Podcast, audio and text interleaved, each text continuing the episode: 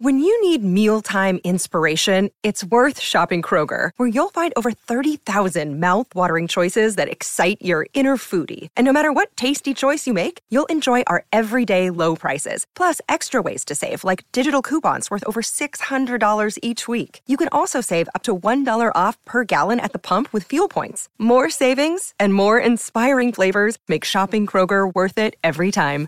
Kroger, fresh for everyone. Fuel restrictions apply.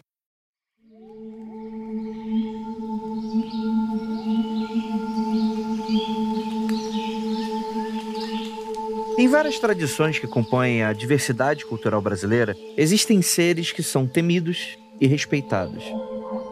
Habitantes na profundeza dos rios, no coração de montanhas e na escuridão de florestas.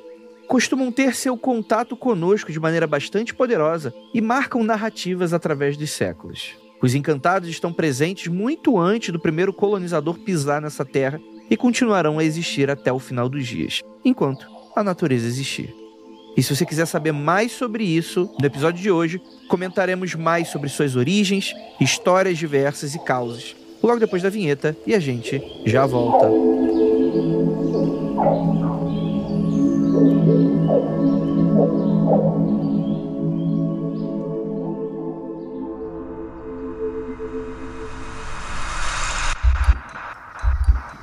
Não há nada de errado com seu áudio.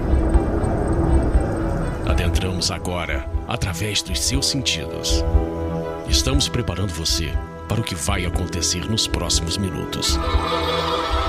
Além do que conhece por tempo e espaço, o contato com algo além.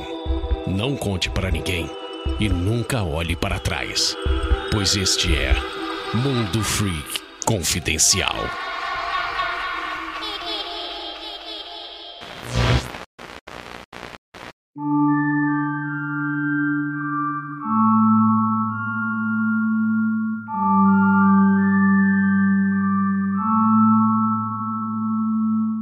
Belas noites, queridos ouvintes. Está começando mais um Mundo Freak Confidencial. Eu sou Andrei Fernandes, um cara encantador. e vamos falar dos encantados. Desculpa, gente. Você não sabe o que é o encantado? Cara, é um papo riquíssimo que a gente vai falar sobre Brasil e sobre a perspectiva mágica dos seres que habitam esse nosso país maravilhoso. Temos aqui ela, que também é uma pessoa encantada, Ananda Mida. Por incrível que pareça, esse é o significado do meu nome em sânscrito. Mentira. Olha aí. É sério, é sério. Ananda. Bem-aventurança, encanto, plena de prazer. Essas coisas assim. Olha aí, então chama a pessoa certa. Nesse episódio eu tô mais pra ouvir do que pra falar. Hum, humilde. Uma encantada humilde aqui hoje com a gente. E temos também nossa queridíssima Tupaguerra. Oi, gente. Eu também tô aqui mais pra ouvir do que pra falar e pra fazer perguntas. Yay! É sempre uma boa coisa. Excelente. E temos aqui hoje dois convidados incríveis que eu tenho o prazer de apresentar aos nossos ouvintes. Primeiramente, nosso mestre com um grande projeto. Para você que não, nunca escutou, fica aqui a recomendação máxima no Spotify. Pavulagem. E quem comanda é ele que está aqui com a gente hoje, nosso queridíssimo Maikson Serrão. E aí, querido, tudo bem? Tudo bem, tudo bem. É um prazer estar aqui. E será que sou eu mesmo ou eu sou um encantado? Olha, cara, você não me começa com essas coisas, não, que eu vou dormir hoje. vou, vou, sonhar com o Maikson na floresta, pedindo socorro.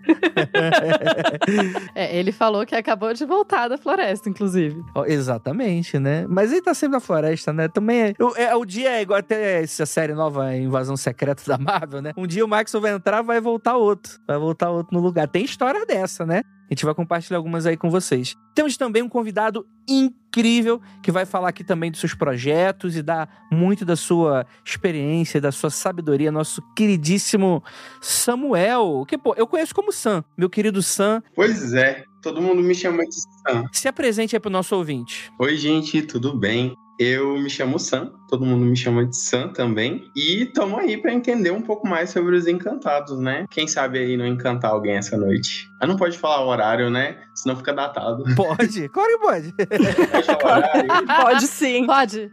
Tipo, fica muito na cara assim, pô, a gente tá gravando à noite. Não tem problema, não. Que a gente já transcendeu isso aí faz tempo já. Qualquer hora é hora. Os ouvintes não ligam pra essas coisas. Ah, então tá bom. Não, mas esse tipo de história tem que ser gravada à noite. É. Eu acho que eles ah, quase esperam que a gente grave à noite já. E eles quem? Os ouvintes? Os ouvintes. Ah, ufa. Pensei que você estivesse falando dos seres que observam. Ih, o Andrei tá, tá bolado já. Os encantados. Tá boladão. E galera, pra você que não sabe, tá dando mole, você já deu play nesse podcast, já gastou alguns minutos, não faz ideia do que, que a gente tá falando. A gente tá falando sobre um conceito que, assim, existem paralelos em outros países, mas que pra gente tem uma carinha nossa, né? A gente vai falar sobre os encantados, que eles são seres naturais, mágicos, muitas vezes, encarados, espirituais pra uns, né? Que trazem sorte ou azar pra outros e que tem diversas histórias na floresta. E então a gente não tá falando aqui de histórias que são compartilhadas assim, ai, ai, aquela história que é mentira, aquela coisa. Não, a gente tá falando sobre. Eu tenho um cagaço enorme desse, dessas entidades, desses seres, e que lotam todo o nosso imaginário popular do norte ao sul do país e que estão aí com a gente. Então, pedi aí licença aí pra falar deles, né? Porque eu não sou nem doido. Mas antes da gente continuar o papo, vamos falar de coisa séria. Galera, escutem até o final desse recadinho bem pequenininho. Primeiramente, agradecer você que está escutando a gente. Mundo Free Confidencial é um podcast que voltou a ser independente, olha só. Estamos em todos os agregadores e o bom filho a casa torna, não é mesmo? Caso você tenha aquele amigo que ainda está perdido, onde eu escuto o Mundo Freak, avise-o. Ele está em todos os lugares. E caso ele não esteja em qualquer agregador, você manda mensagem para mim. Você não precisa nem mandar no, no perfil do Mundo Freak. Você pode mandar na minha DM e falar, Andrei, não tá no agregador XYZ. Eu vou lá, vou verificar e se não tiver mesmo, eu vou colocar. Vai estar em todos os lugares. Você vai abrir tua gaveta, vai aparecer logo de Belas Dante. Abrir a cortina logo de Belas Dante, queridos ouvintes. É isso aí. Não tem mais como escapar do mundo freak. Isso vocês devem estar imaginando, significa que ainda mais precisamos do seu apoio. Então, caso você goste muito do Mundo Free Confidencial, você, além de, claro, todos os outros produtos da casa na sua prateleira freak, fica aqui o apelo, o pedido encarecidamente, caso seu coração esteja, seja tocado aí pelas palavras desse que vos fala, vá lá no apoia.se barra confidencial. Com 10 reais você já faz a diferença na vida de vários profissionais que trabalham para colocar esse podcast no ar. Além de, é claro, muitos outros e também dando continuidade. E falando sobre apoio, prometi que ia ser bem rapidinho, é o seguinte: chegou a hora. Faltam dois meses para o nosso especial do horror em outubro. Lembrando que geralmente a gente lança ele na última semana de outubro, né? Então, lá na semana do dia 31, você vai ter o nosso próximo especial de ficção, a próxima minissérie audionovela do Mundo Free. Galera, rapaz, vou dizer pra vocês que tá me dando muito orgulho de trabalhar com a galera que eu tô trabalhando. Mas não priemos cânico, não vou falar ainda muita coisa, apenas revelar o nome, o título e a sinopse da série e, é claro, uma surpresinha no final desse recadinho antes de você continuar o papo desse podcast de hoje. Seguinte, você vai escutar sim o ruído. o que, que é o ruído? Você só vai descobrir se escutar a nossa série. Então é o seguinte: uma jornalista cultural, ela vai para uma cidade do interior para investigar a cena cultural ali de metal extremo da cidade, aquela galera bem rock and roll, tô falando igual um tio, né? Bem rock and roll. E ela vai descobrir que existe uma banda super famosa na cidade que já não existe mais, tem mais de um ano, e ela vai descobrir que o vocalista morreu em circunstâncias misteriosas, por questões misteriosas, e ela vai falar, hum, por que não fazer um podcast? Então, O Ruído, a minissérie, é uma espécie de mockumentary, é um true crime fictício, onde essa jornalista vai investigar a vida dos moradores locais dessa cidade e descobrir altos segredos que até Deus duvida. Galera, assim, a, a trama é bem simples, como você, a sinopse, né, é bem simples como você, porque não dá pra falar muito sobre o que que é essa série sem dar um grande spoiler. E tudo isso é envolto através dessa temática da banda e de uma música misteriosa que dizem que consegue afetar qualquer pessoa que a escute. Você acredita nisso? Você escutaria uma música que afetaria a sua vida para sempre? a oportunidade que você tem com o ruído. Dia 4 agora, ou seja, semana que vem da data de publicação desse episódio, dia 4 de setembro, estreia o Catarse pra gente colocar essa minissérie no ar. E diferente do ano passado, de todos os outros anos, vai ser um catarse de tudo ou nada. Significa que se a gente não bater a meta, a série não vai sair. Acaba que essa é a realidade das coisas, desculpa. Adoraria dar essa série de presente para vocês do meu próprio bolso, mas infelizmente não tem como. Poxa, felizmente, né, são muitos profissionais irados de edição, trilha sonora, vai ter trilha sonora original. Vai... Cara, galera, a gente tá construindo uma música de verdade, cara. Dizendo, tem noção. E eu não tô nem. É, esse, esse catarse, por exemplo, eu não tô nem me pagando como roteirista. É, é realmente para pagar a galera que tá vindo com a gente trabalhar. A gente tá pedindo uma módica quantia quantia. E também foi um ponto de atenção que a gente escutou na campanha de financiamento passado de Catarse da última série, foi que as pessoas sentiram falta de alguma coisa física. Então vai ter ali uma recompensa no Catarse de O Ruído, que é assim, é simples, é de coração, mas é algo que vai ser exclusivo para quem apoiar a série. Não, é, isso não, você não vai conseguir adquirir facilmente isso depois, que vai ser uma caderneta para você fazer a sua própria investigação. Você vai estar tá escutando a série, você vai estar tá com uma, um caderno exclusivo com arte maravilhosa. Eu vou até mandar um abraço aqui pro nosso queridíssimo Rafael Mainrique, que é o designer que tá por trás do pôster do Ruído. Vocês vão estar tá vendo em todas as redes sociais esse pôster aí, podem ter certeza que a gente vai estar tá divulgando. Fica aí também um abraço para ele. Eu vou deixar o post desse episódio, o link do Behance dele e também o Instagram para você dar um confere nas artes. Se você estiver precisando de um designer, a gente indica pra caramba. Eu recomendo muito para se você quiser apoiar o Catarse, você apoia essa recompensa, você vai ganhar uma parada física, material ali para lembrar para sempre dessa série. E é claro, você vai ter diversas outras recompensas para todos os quesitos. Até mesmo aquele obrigado bem baratinho, só para deixar seu nome registrado na história, você vai ter. E enfim, vai ter diversas outras recompensas. A gente vai voltar com workshops para quem perdeu no ano passado. A gente vai ter pôster digital, caso você queira imprimir ou deixar em casa. A gente vai ter wallpaper, a gente vai ter um monte de coisa. Então, galera, fica aqui o apelo. Caso você queira, goste, quer ver essa, essa minissérie no ar, a gente recomenda muito que você dê um carinho especial no, no Catarse, que vai ser lançado agora dia 4, segunda-feira, semana que vem. E é isso. Vamos fazer esse projeto acontecer. Vai ser muito maneiro se a gente conseguir tirar do ar. Se a gente não bater, infelizmente ele não, não, não vai rolar agora. A gente vai tentar um financiamento em algum futuro próximo, de alguma outra maneira. Mas, enfim, né? A gente pede a força freak de vocês pra gente realizar esta campanha mais uma vez. E é claro, para deixar um gostinho aí para vocês, Murilo, vamos dar uma palhinha do ruído pra galera?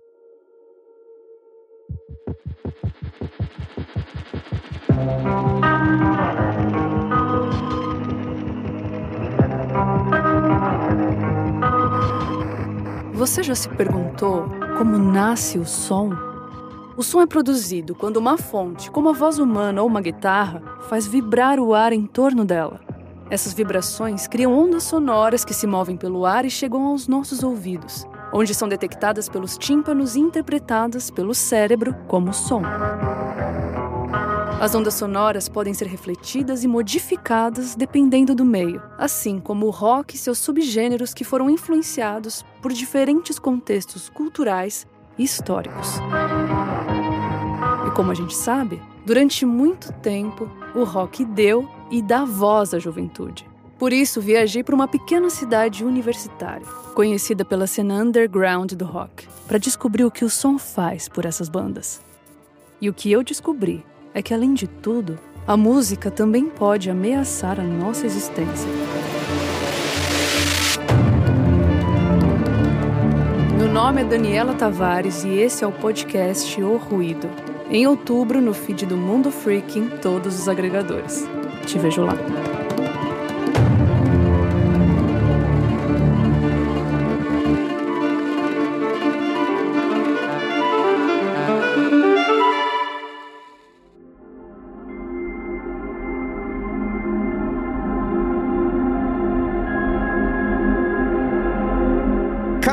Uma cultura, cada lugar é um, lugar. A gente gosta de falar aqui de Brasil, mas é bom lembrar que o Brasil ele é um grande tracejado imaginário em que existem aqui muitos povos, muita diversidade, muita coisa que se comunica. Você às vezes vai encontrar um conceito muito parecido num estado vizinho, mas que ele é um pouco diferente. não existe verdade ou mentira, a gente tá falando aqui sobre muitas coisas, né? E então, por exemplo, a gente vai usar diversos conceitos aqui, porque encantados, quando a gente fala sobre eles, né, é um conceito muito transversal. Porque quando a gente fala sobre isso, a gente está falando sobre religião, religião de povos originários. A gente está falando sobre religião de povos de matriz africana. A gente muitas vezes também vai tratar sobre religião cristã. Algumas vezes vai falar sobre lendas, como lendas urbanas. Tem um, um nome que ficou bastante polêmico nos últimos anos para cá, que é o folclore, né? Que fica aquela coisa. O folclore é na perspectiva da antropologia do homem branco, né? Mas quando você muda a, a, outra face da moeda, você vê que a perspectiva pode ser um pouco diferente nesse aspecto. E a noção de encantado refere-se a personagens que são míticos, geralmente associados a seres sobrenaturais ou mágicos, muito associados à floresta. Mas não apenas elas, né? Quando a gente tá falando floresta, a gente pensa geralmente num amontoado de árvores, né? De, vegetação, etc. Mas também a gente tá falando sobre água, a gente tá falando sobre rios, e a gente tá falando sobre um monte de coisa, né? Então, são seres que estariam, nós estaríamos dividindo espaço com eles aí no nosso mundo, né? Eles são muitas vezes também é, frequentemente associados a lugares bastante específicos, como florestas, rios, lagos, montanhas, ambientes naturais diversos. E aí é uma pergunta que eu já queria fazer já pros nossos convidados, porque quando eu comecei comecei a ler essa pauta e eu comecei a pensar sobre, porque não é um assunto comum aqui para a gente, principalmente no Sudeste. Tem muita coisa aqui, óbvio, né? Mas grandes aglomerados urbanos, etc., tem uma coisa que a gente fica mais afastada. Mas todo mundo sabe, eu gravo ali o Magicando, né? Que é o podcast vizinho, que a gente fala muito sobre magia, esoterismo e outras perspectivas. E toda vez quando eu, eu leio essa descrição, eu sinto que tem esse conceito que é bem genérico do xamanismo. E é muito interessante que a gente tá falando justamente sobre isso. Quando a gente vai ver, sei lá, um filme do estúdio Ghibli, o Totoro. O Totoro é uma deidade de um local muito específico, né? Lugar natural, etc. Tem aquela questão da presença humana. Vocês acham que faz sentido traçar esse tipo de paralelo ou é o tipo de coisa que fica muito intraduzível? Complexo. Eu acho que dá para fazer esse paralelo. Os encantados estão aí. Eu achei legal você trazer essa questão do folclore, né? Que muitas pessoas veem como folclore, principalmente as pessoas céticas ou as pessoas de fora. Mas pra gente, povos tradicionais, indígenas, ribeirinhos, a gente acredita neles, a gente sente a presença e a gente tem diversos encantados. A gente também parte muito do princípio de que tudo tem mãe tem pai, tem alguma algum criador por trás. Então, eu gostei quando você pediu licença para os encantados, porque é algo que é importante. A gente pede licença para entrar na mata, para entrar nos rios, para entrar nos espaços que são desses encantados. Então, eu acho que é importante, principalmente à noite, né, é pedir licença para falar dos encantados e, e tratá-los com muito respeito. Eu morro de medo também, então já nasci com a presença ali dos encantados no meu entorno. Então é muito viva para mim a presença deles e, e, já conheci muitos. Alguns estavam assim muito mais familiarizados comigo, outros estão mais distantes, mas eu tô nesse processo de cada vez descobrindo novos encantados e esse respeito só só cresce. Mas a, a gente acredita neles e eles estão aí e fazem parte do, do nosso mundo. Então assim como é muito também da sua crença, né? Você falou também de espiritualidade, de crenças, mas é muito da, dessa fé, desse sentir e a gente tá aí e a gente sente, então é, é tudo muito muito forte e, e assim, acho que é preciso também estar muito, muito aberto, né, para as pessoas quando vêm para a Amazônia, principalmente, que é muito forte isso aqui, é, eu acho que elas precisam vir muito abertas a, a conhecer esse, esse universo dos encantados, estar disposto a aprender, a ouvir e sentir de certa forma. E, e às vezes você sente ouvindo os, os, locais falando. Às vezes você pode ter a sorte ou o azar de, de sentir algo, a presença realmente. É complexo, mas é muito rico e muito bonito ao mesmo tempo. Mas acho que de certa forma tem um paralelo, sim. Então, eu acho que dá pra gente fazer esse paralelo, mas com ressalvas, né? Porque assim, quando foi trago a pauta, que eu parei ali para dar uma olhada e ler, eu comecei a ler, poxa, os encantados, os encantados. Eu fiquei com isso na minha mente, os encantados. Porque para mim, a ideia do encantado, ela tá muito intrínseca. Eu nunca tinha parado para tipo pensar como uma coisa isolada, porque sempre fez muito parte assim da minha realidade. Então eu nunca tinha parado para analisar como uma coisa assim distante, que eu tivesse olhando com um olhar um pouco atravessado. Não, isso aqui é um encantado. Então sempre foi aquela aquela coisa que tá por ali e que realmente eu nunca tinha parado para olhar. E aí, como o Maxon trouxe, toda vez que você entra no rio, toda vez que você vai para dentro da mata, você pede licença, você pede permissão. E isso é uma coisa meio que faz parte já da, da tradição de quem convive com os encantados. De meio que, tipo assim, pô, eu tô entrando aqui nesse terreno, então eu vou pedir permissão e aí eu vou entrar. E dialogar sobre os encantados, na minha realidade, tem sido uma coisa que eu tenho feito com proximidade. Eu sou estudante, eu estudo pedagogia na Universidade de Brasília e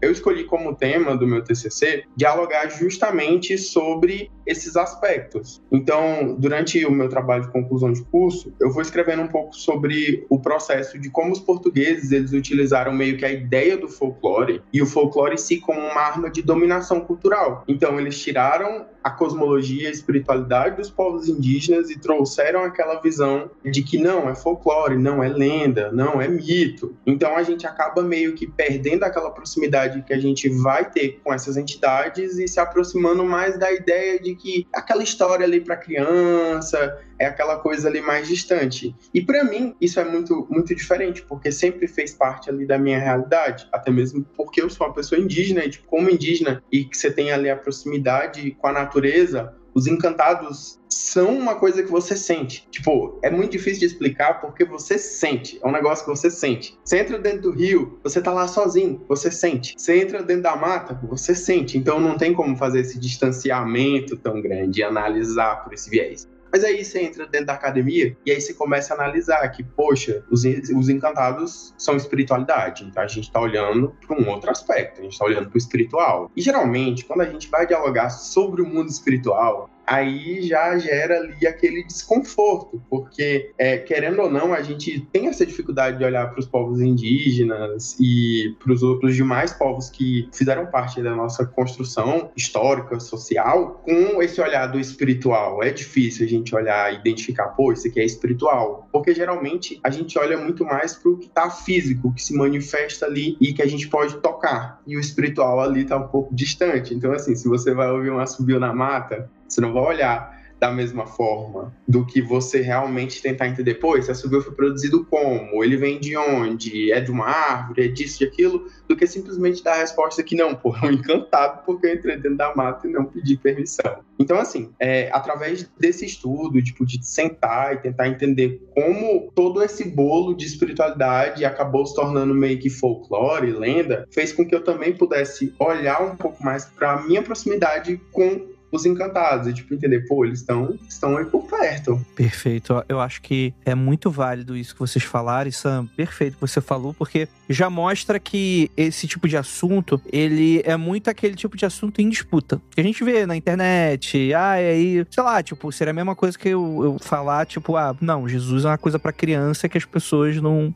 Você ensina para as crianças para ensinar alguma coisa, né? E, ah, não, é porque, ah, é uma. Ah, essa coisa bonitinha, fofinha, etc. E não. Não, mas a gente tá lidando com sociedades que levam uma parada muito a sério. Quando falo sociedade de nações diversas, né? É muito interessante isso, porque mesmo aqui dentro de cidade, eu conheci diversas pessoas no meio que são extremamente respeitosas porque sabe que pode dar errado entrar no mato aí de qualquer maneira, por exemplo, né? Às vezes até mesmo como uma uma forma de, de, de, respeito, né? Por aquela coisa de, ah, por mais que a pessoa não, não esteja querendo, esteja se referindo a alguma entidade específica, mas a própria floresta, né? É aquela coisa intimidadora de qualquer maneira, né? Eu achei super bonito, tanto que o Maxson falou quanto que o Sam falou, né? Dessa dificuldade de desassociar o espiritual do que é. Que realmente isso é muito moderno, né? Essa separação. A Tupá pode falar, a Tupá historiadora. Essa coisa de você separar o mental, o espiritual, é, é moderno, né? Acho que as outras sociedades. É, é, bem recente. É, as outras sociedades têm uma visão holística, né? Do próprio ser, assim. E eu diria bem recente, eu não gosto da ideia, né? Porque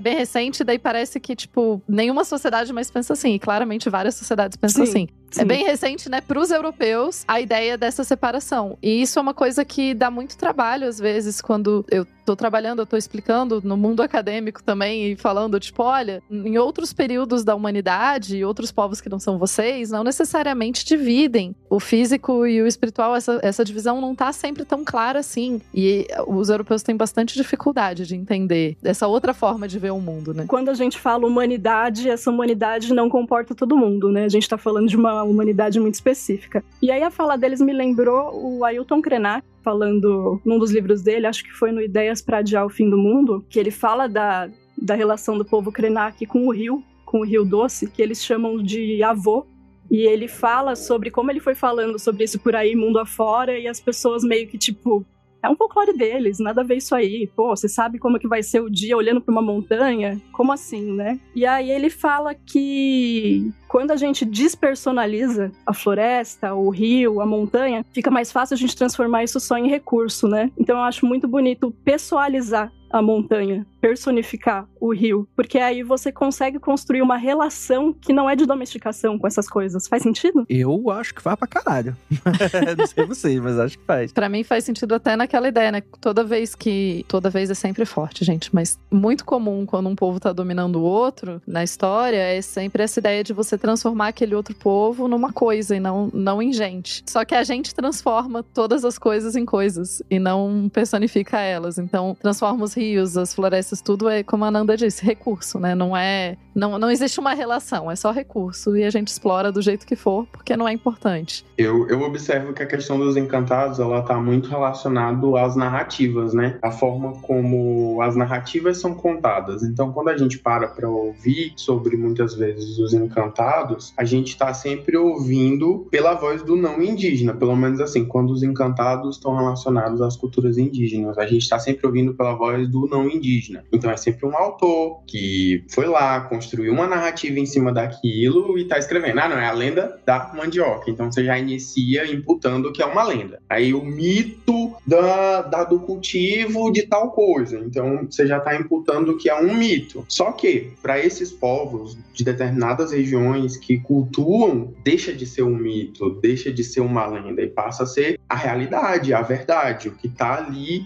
vigente. Então, conforme eu estudando educação, né? Porque quando você vai estudar educação, você também vai ver ali a base, o que, que os professores estão ensinando para as crianças. E aí vai chegar aquelas discussões: ah, a gente tem que trabalhar cultura brasileira. E como é que a gente vai trabalhar cultura brasileira? Tem que ensinar o folclore. E aí a gente vai adentrando e entendendo que o folclore ele é extremamente nocivo em alguns aspectos. Tipo, por um lado, a gente, os professores utilizam meio que o folclore como uma forma de trazer para essas culturas, mas ao mesmo tempo gera um distanciamento, justamente porque você nunca vai ali no cerne da situação, você nunca consegue compreender numa totalidade o significado. Então é sempre bom a gente analisar essas narrativas e observar como a visão de quem está contando é muito importante nesse momento, porque é uma visão que muitas vezes ela é externa, ela atravessa e aí como é que a gente olha para essas, essas circunstâncias? E isso sempre me faz refletir, porque tira a gente também da zona de conforto. Por exemplo, quando eu sento aqui e vou falar sobre os encantados. Eu saio da minha zona de conforto, porque eu tiro um pouco daquela ideia do que, sei lá, pertence à minha realidade, mas eu nunca parei para analisar e tentar explicar com tanta clareza.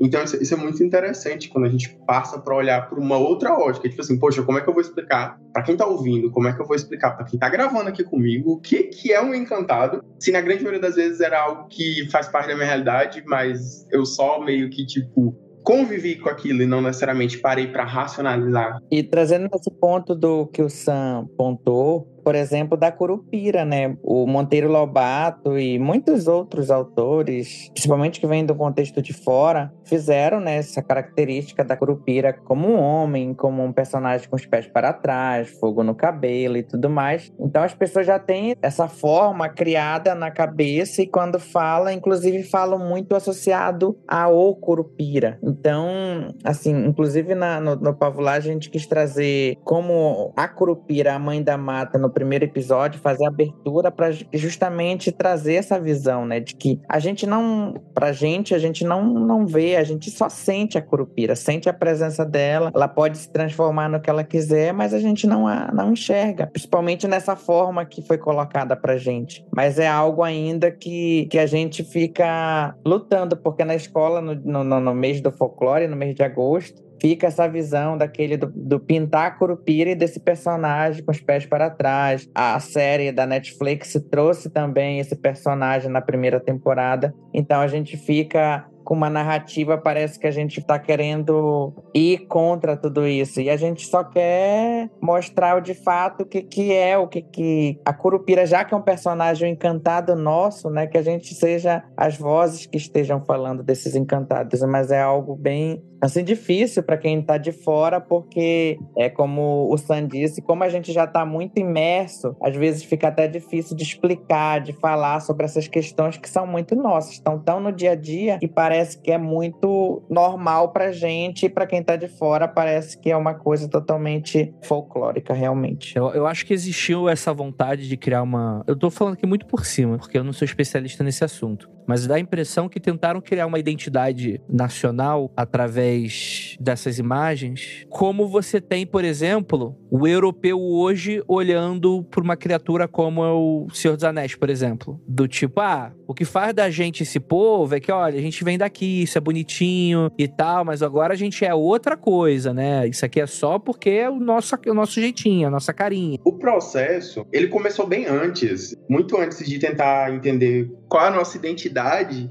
o processo ele já existia. Então, assim, a gente tem que resgatar lá para os jesuítas e qual era a educação que eles, eles traziam e qual era a perspectiva que eles traziam. Então, a gente vai ter todo um, um, um meio que eles traçaram, começando do apagamento. Então, tipo assim, eles vinham com todo aquele processo de aculturação, que é mesmo assim, pô, eles, os indígenas que estão aqui nessa terra são uma página em branco. Então a gente vai transpassar a verdade. Então, toda essa ideia de, pô, é, é o folclore ou é a lenda, vem também de um processo que é muito mais antigo. Você parar pra pensar, não dá pra gente mudar essa ideia do que é espiritual, do que não é espiritual da noite pro dia. É um processo contínuo demora muito. Então, foi algo que foi, foi, tipo um plano, um plano que foi traçado por muitos e muitos anos. E para a gente entender que houve um desmonte, que esse desmonte ele ocorreu dessa forma, a gente também tem que olhar para o fato de que se hoje ainda existe, se a gente ainda ouve falar, se ainda ouve pessoas contando essas histórias é porque teve muita resistência contra esse processo. Então, o cristianismo ele tá meio que em torno disso, porque a gente tira um pouco dessa espiritualidade. Então, a criação do mito em torno dos encantados e da espiritualidade dos povos indígenas é uma forma de você colocar assim, pô, isso daqui não é espiritual, porque esse, essa espiritualidade aqui não é a que serve para vocês. Então, vocês precisam traçar um outro caminho. Então, antes mesmo da gente imaginar, pô, tem uma identidade, vamos pensar numa identidade. Quem somos nós. O que nós somos já foi arrancado há muito tempo. Já foi ali, ó, raspado no tacho, como diz lá no Maranhão, aos poucos. Esse processo, ele é interessante porque academicamente é ótimo falar, ah, é interessante, a gente olha de longe, né? Mas ele perpassa, claro, toda a nossa vida, é só o... Mas é porque esse semestre eu estava dando aula sobre história medieval e daí eu estava justamente uma das coisas que eu estava trabalhando é como a criação da história como ciência ela serve com um propósito lá do século 18 e 19 de justamente construir essas identidades nacionais que nunca existiram antes. E daí elas vão pegar todo esse processo que os jesuítas já colocaram essa base todo esse esse apagamento que foi sendo feito e vão tentar colocar numa embalagem única para o país todo né? Que é coisa do século 19 de tipo, ah, quem é o brasileiro? E daí eles literalmente fazem um concurso de textos para decidir quem que é o brasileiro. E o IHGB faz um concurso de textos em 1800 e tanto. Quem ganha o concurso, só tem duas inscrições no concurso. E o concurso falava sobre como a gente deve escrever a história do Brasil. E uma das inscrições, ela é desclassificada porque o cara escreveu um texto bem curtinho falando que a gente devia analisar a história do Brasil por décadas. E daí o pessoal do concurso falou: não, você entendeu errado, não era bem o que a gente estava perguntando. É.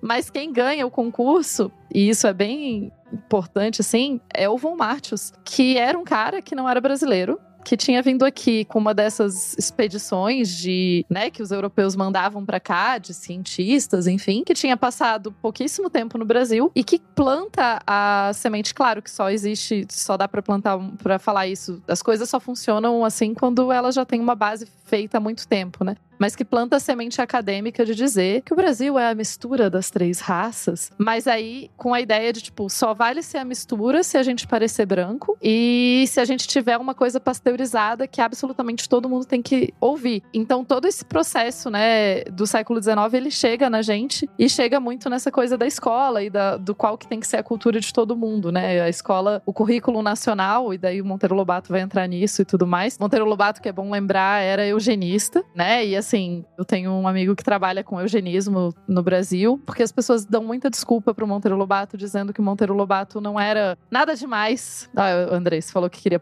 que ia ter polêmica? Já vai. que o Monteiro Lobato não era nada demais, que ele era só um racista, porque na época dele todo mundo era racista. Mas assim, a gente tem cartas do Monteiro Lobato com um colega dele, que foi o criador da Sociedade Eugênica do Brasil. E o Monteiro Lobato, ele não era só tão racista quanto as outras pessoas. Ele era mais racista do que a média das pessoas. E ele efetivamente acreditava na destruição de outros povos tal. E ter essa pessoa montando tanto do que é, o chamado folclore, tanto do que é a imaginação, né, da, do que, que é passado, o que, que eu aprendi quando eu era criança, mais ou menos, porque daí tem outras coisas também. Mas assim, ter uma pessoa que efetivamente acreditava que pessoas brancas são biologicamente superiores, sendo essa pessoa a pessoa que formula o texto do que a gente acredita é muito forte. Eu acho que é importante a gente saber disso, assim, né? É importante a gente, a gente ver da onde, quem são essas pessoas, porque a gente tende a achar que foi tão inocente, né? Que ele foi lá e observou e daí ele só transformou de um jeito legal para todo mundo ler. E não foi isso, né? Tem esse projeto e é só mais uma etapa desse projeto que o Sam tava falando, assim. Então, pra gente ter bem esse conhecimento disso. Sim, é muito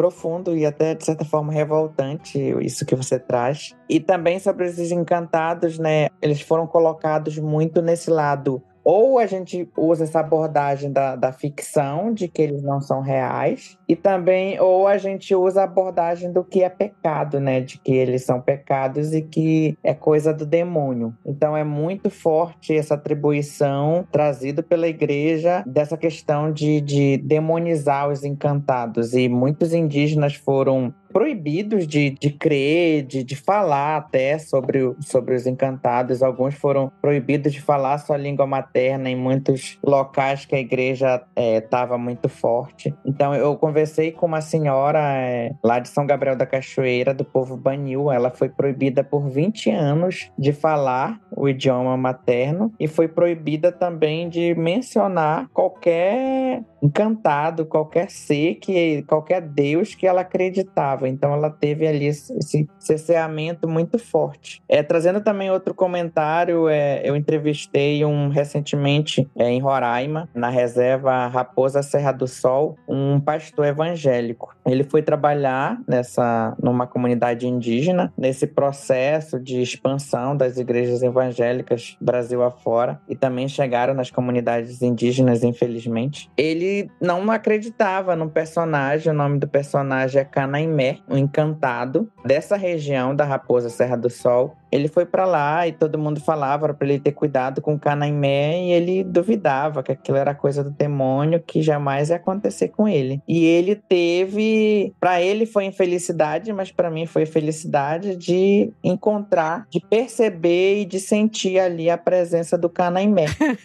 e ele teve uma, uma, um encontro tão forte, uma percepção tão forte do encantado na vida dele, que ele conta hoje mesmo ele sendo pastor evangélico, ele não deixou de ser, ser isso, mas assim, ele conta tão forte e ele passou a ser um. Apesar de estar dentro da igreja, que é algo que eles abominam e que para eles é, é, pecado e é demônio, mas é que ele percebeu que de fato existia, ele percebeu na pele ali que era algo que ele disse que jamais ia acontecer com ele, ele não acreditava, até porque, tipo, a presença divina que ele emanava nas palavras, nos atos, impediria qualquer aproximação de algo encantado e ele pôde ter essa essa vivência. Então a gente tem toda essa questão, ou é trazido para esse lado da ficção e tento fazer muito essa questão de que é, é ficcional, muito dessa linguagem infantil, de fazer essa questão do que o Monteiro Lobato trouxe, levar para esse, esse, aspecto, e também essa, esse aspecto do pecado, do demoníaco, do que deve ser afastado a qualquer custo. Mas o que, que aconteceu com ele?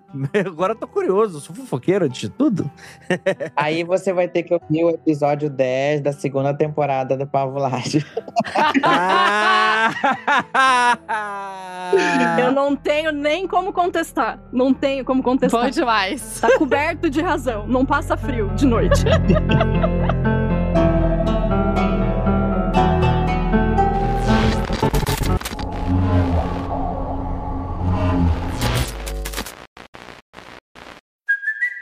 Hey, it's Kaylee Cuoco for Priceline. Ready to go to your happy place for a happy price? Well, why didn't you say so? Just download the Priceline app right now and save up to 60% on hotels. So, whether it's Cousin Kevin's Kazoo concert in Kansas City, go Kevin, or Becky's Bachelorette Bash in Bermuda, you never have to miss a trip ever again. So, download the Priceline app today. Your savings are waiting. Go to your happy place for a happy price. Go to your happy price, Priceline.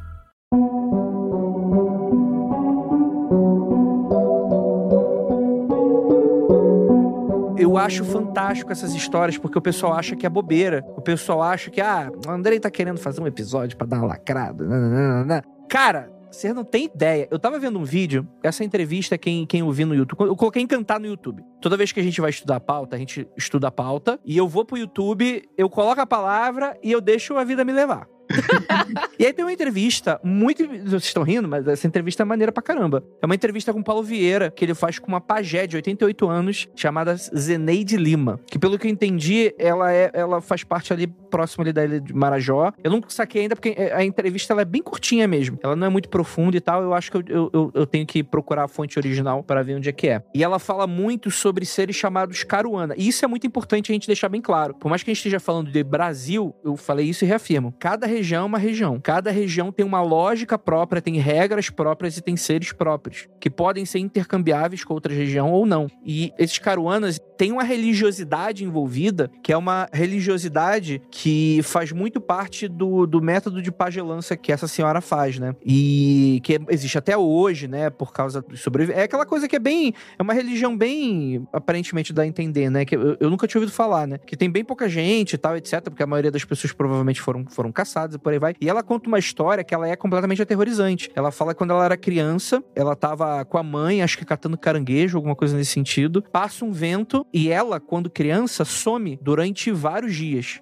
Acho que 17 dias. E a mãe já dá como morta e tal. E a criança volta dias depois, 17 dias depois, ó, 14, sei lá, 13, 14, 15, 17 dias depois. E olha que doido, ela volta amarrada. Ela, ela foi encontrada no meio do mato, amarrada, cheia de tatuagens e folhagens. E aí levam, eu acho que a mãe dela, ela era meio que serviçal, assim, do, do- dos brancos, assim, que tinha, que tinha ali. E aí falou, ó, leva pra igreja, qualquer coisa assim. E, come, e pergunta pra criança, que acho que a criança ali já, já sabia, já, já tinha idade suficiente pra falar, pra entender mais ou menos as coisas. Né? Pergunta pra ela o que, que aconteceu. Pergunta pra criança, ué, caralho, o que, que aconteceu? E a criança fala: não, eu tava lá, teve esse vento, aí de repente eu me vi perdida no meio da floresta, apareceu três seres azuis e começaram a falar que iam me levar embora da minha mãe. Eu falei que eu não queria, e aí eles me pegaram, me sentaram cacete. Me amarraram e é isso, tipo assim, eu não sei o que aconteceu. E aí falaram que quando resgataram a criança, a criança tava rindo, tipo, falando umas coisas sem nexo, nada com nada, né? E, eh, tipo, ela, ela fala tatuagem, mas não- provavelmente não é a tatuagem que a gente conhece, provavelmente ela tava com marcas, né? Aí ela fala que ela foi encontrada com marcas de besouro, de folhagem, assim, ao redor de todo o corpo.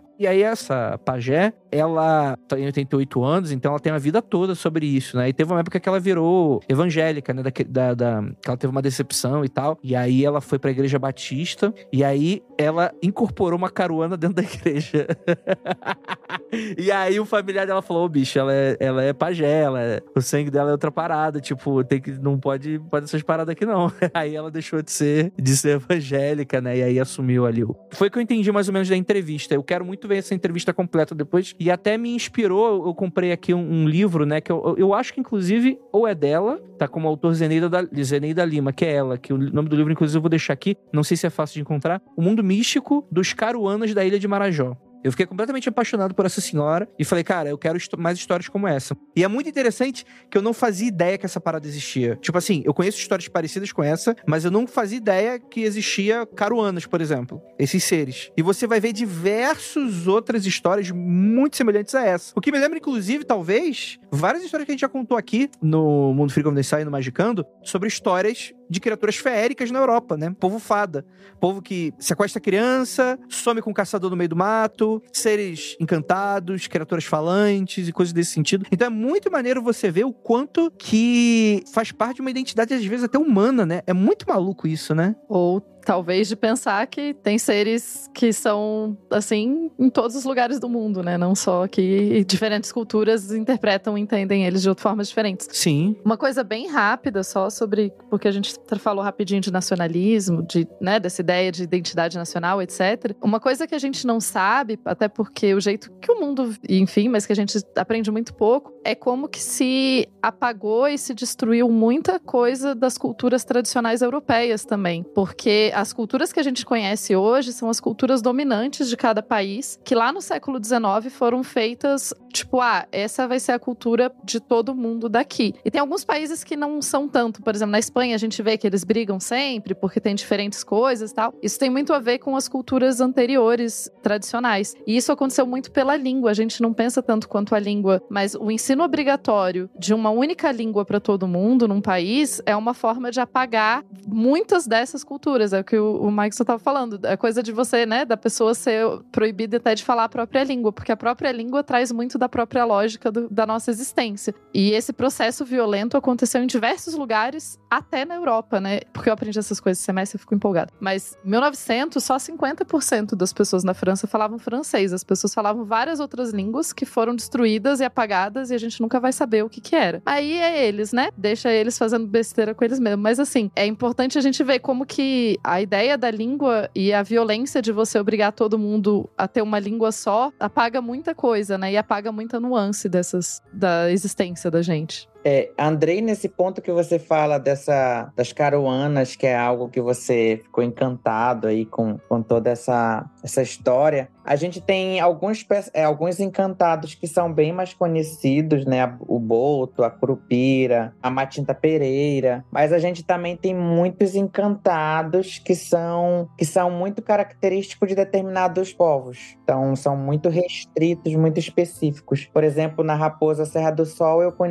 conheci o Canaimé e conheci também o Mãe do Campo. O Mãe do Campo é um personagem assustador. Ele tem um aspecto muito de doente, um velhinho ali doente, uma pessoa velhinha e pequena. E ele se apodera de principalmente de pessoas que estão acamadas. Então, na região ali, as pessoas que estão doentes, elas não são deixadas sozinhas no quarto, porque se elas forem deixadas sozinhas no quarto, o mãe do campo pode ir lá e ceifar a vida dessas pessoas. Então, recém-nascidos e, e, pessoas doentes são assim a presa principal, o prato principal do mãe do campo. E ele também tem uma peculiaridade bem forte que ele anda na, ele anda com um apito durante a madrugada e um apito muito assustador, assim que quem ouve é um apito muito assustador e esse apito ele faz de unhas. Só que não é qualquer unha, é unha de pessoas mortas. Então essas unhas podem ser da das próprias vítimas dele, ou ele pega e rouba no cemitério. Então, assim,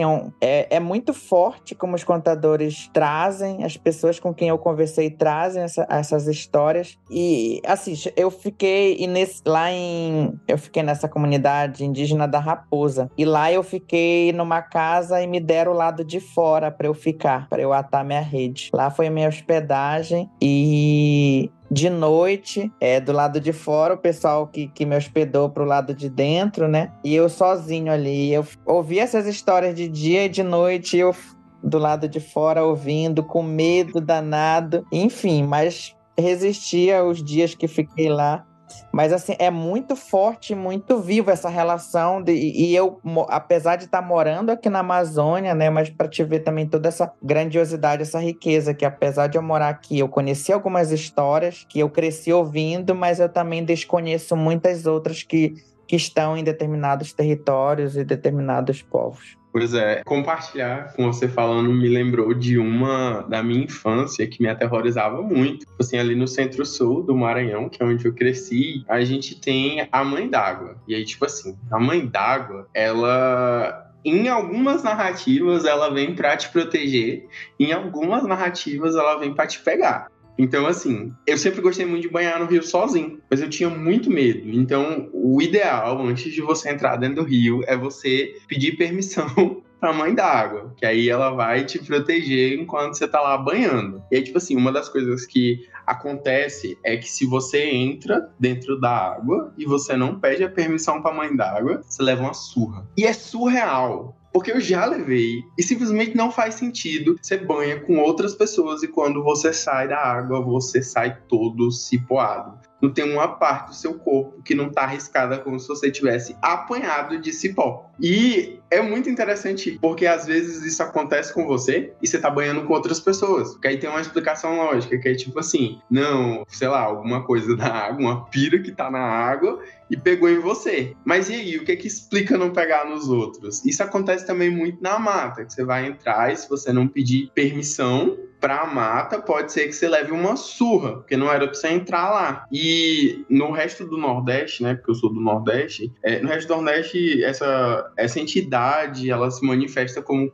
de florzinha, que é justamente essa que vai ali te tatear enquanto você tá na mata. Eu, eu já ouvi, assim, de outros colegas e tudo mais, eles contando. Eu falei, hum, na minha região também tem isso aí, mas não se chama assim não. E aí, tipo assim, Mãe d'Água, em outras narrativas, ela vem para te proteger. Então, o que que acontece? Você tá lá banhando no rio e às vezes é, tem um ditado que o, que o, povo fala que é tipo assim, ah, o rio não tem cabelo, que é basicamente para dizer o seguinte, ó, em determinado momento você pode nadar numa parte mais funda, você pode pegar uma correnteza e não tem onde você se segurar. Então, a mãe d'água, ela vem muito com essa proteção. Então, se você entrou dentro do rio e você saiu todo cortado, todo surrado, é porque talvez era para ter acontecido alguma coisa com você. Mas a mãe d'água foi lá e te protegeu. E aí a gente tem muito, muito, muito essa. Porque eu, quando era criança, eu tinha muito medo dessa ideia da mãe d'água. Ó, oh, a mãe d'água vai, vai me pegar aí se eu, se eu entrar dentro do rio e eu não pedir permissão. E meio que eu carrego esse costume comigo até hoje. Tipo assim, que é você colocar os pés na água, é você pega um pouco da água, se joga a água adiante, aí você pede a, a, a permissão, aí entra ali o catolicismo, você se benze, aí você entra dentro da água. Aí tem todo, tem toda uma ritualística pra você poder entrar dentro da água, porque você não sabe o que, que a água te espera. Muito bom. É, e água é foda, né? Só me fez lembrar uma história de família, dessas de encantado também. A família toda da minha mãe veio do, do sertão da Bahia, né? E aí eles compraram alguns pedaços de terra ali onde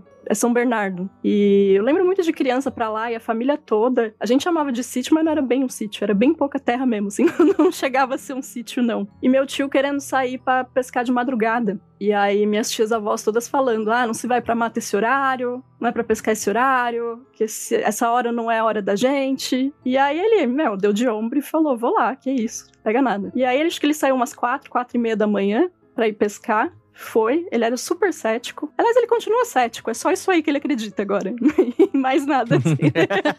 ele é cético com as outras coisas, com isso, mas não. Exatamente, né? Se ele acredita porque ele viu. E aí ele sentou, ajeitou as coisas, colocou a isca lá na vara e tal, botou a vara e ficou sentadinho. Aí ele viu um caboclo com uma lança andando, ele achou super estranho, porque ele achou que era uma pessoa que tava lá, né? Ele ficou apreensivo, a pessoa tava armada, ele ficou olhando, o caboclo foi olhando para ele, andando, entrando na lagoa e sumindo dentro da lagoa, assim, tipo. E aí ele voltou imediatamente para casa, assim, e ficou super assustado. E agora ele sabe que, tipo, se pá, não é pra ele pescar aquela hora, ou é pra ele pedir licença, assim, pedir permissão. Cara, que doido.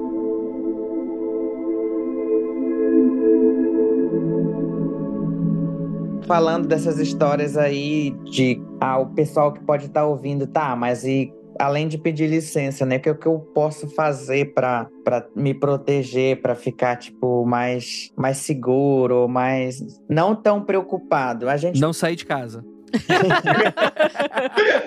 Especialmente de noite. Pode ser um ponto, pode ser um ponto.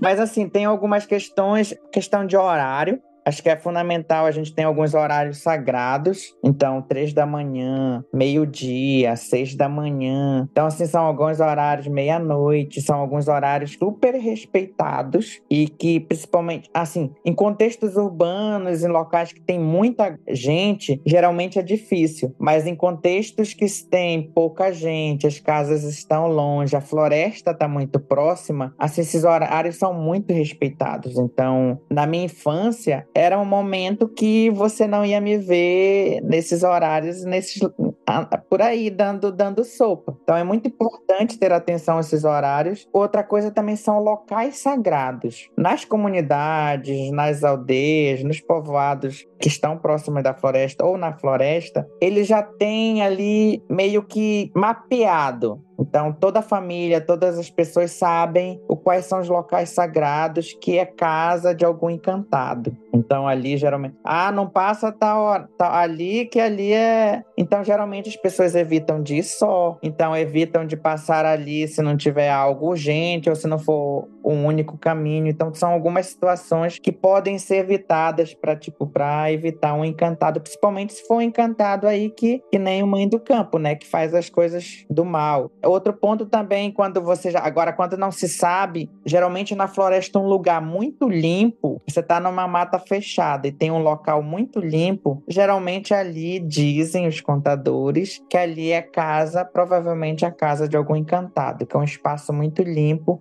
que onde possivelmente. como se alguém tivesse limpado aquele espaço. Então ali a casa geralmente é um, é um sinal, um alerta. Então, se você está numa mata muito fechada, tem folha em todo o chão e tem uma parte que tá ali limpona aí, como se alguém tivesse passado um aspirador, alguma coisa do tipo. Então fica bem de, de olho e ouvidos bem atentos. Eu costumo dizer que a gente tem os cinco sentidos, mas a gente na floresta precisa ativar o sexto para ficar ainda mais em alerta. O Andrei falou assim: ah, não sai de casa, mas eu sinto muito te informar. Se tu tiver devendo um encantado, ele bate na tua porta. Não tem, é igual aquela história de ah, se correr o bicho pega e se ficar o bicho come. Tipo assim, não tem pra onde você fugir. Concordo. Andrei, Andrei vai dormir de luz acesa hoje. Principalmente quem mexeu com saci qualquer pessoa que já tiver mexido com Saci de alguma forma sabe que o tormento é certo. então, mas aí é que tá. Eu concordando com o que você tá falando, é porque tem duas formas de encarar. Por exemplo, o que o Maxon tá falando também. Eu acho que uma outra forma. É que assim, não existe maneira genérica de você se proteger. Você tem que conhecer os, os causos. Você tem que ir lá conversar com a população e ver o que, que rola, né? Cada lugar vai ser um lugar. Mas, por exemplo, uma coisa muito comum, você tem diversas entidades como essa que você precisa oferecer alguma coisa para uma boa aventurança no mato, por exemplo, não só pedir permissão. Então tem muitos que pedem fumo, pede uma fruta, pede alguma coisa nesse sentido, né? A curupira é uma delas, né? Sim. E outra coisa que o, que o Sam tava falando justamente é isso, né? Que aí é outra maneira de encarar esses seres, que é a questão de você, vamos dizer assim, ter um pacto com eles, né? Pedir alguma coisa, né? Que aí, de fato, você precisa cumprir o que você tá falando, né? E aí a gente tá falando sobre seres que, em teoria, têm essa. Vou falar energia num sentido bem amplo, tá? Não é energia, energia esotérica, assim. Mas é naquele. É daquela energia de sentimento, assim. São seres bastante selvagens selvagens, né? Então, sei lá, se eu uma fábula, você não fica devendo pra uma onça, saca? Você não fica devendo pra uma força da natureza, né? Tipo, é a última. Você deve até pra agiota, mas não, não deve pra essas pessoas aí, não, que o bicho vai pegar, né? pois é, eu vou contar um caos meu com um saci.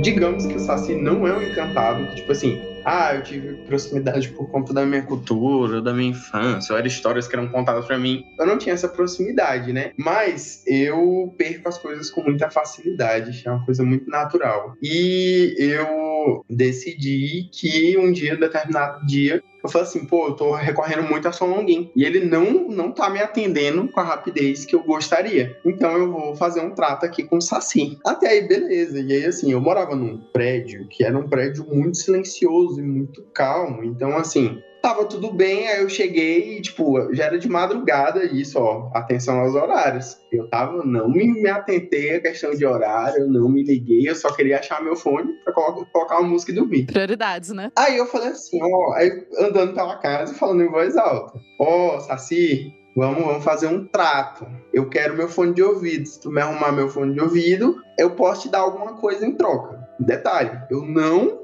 delimitei o que, que eu ia dar. Eu só pedi. Pô, aí começa o problema, né? Vários erros. Aí, beleza. Vasculhei a casa toda, não achei nada. Eu falei assim: é, tá fraco esse encantado aí. Olha só, eu ainda falei isso em voz alta. Eu falei: esse negócio tá fraco.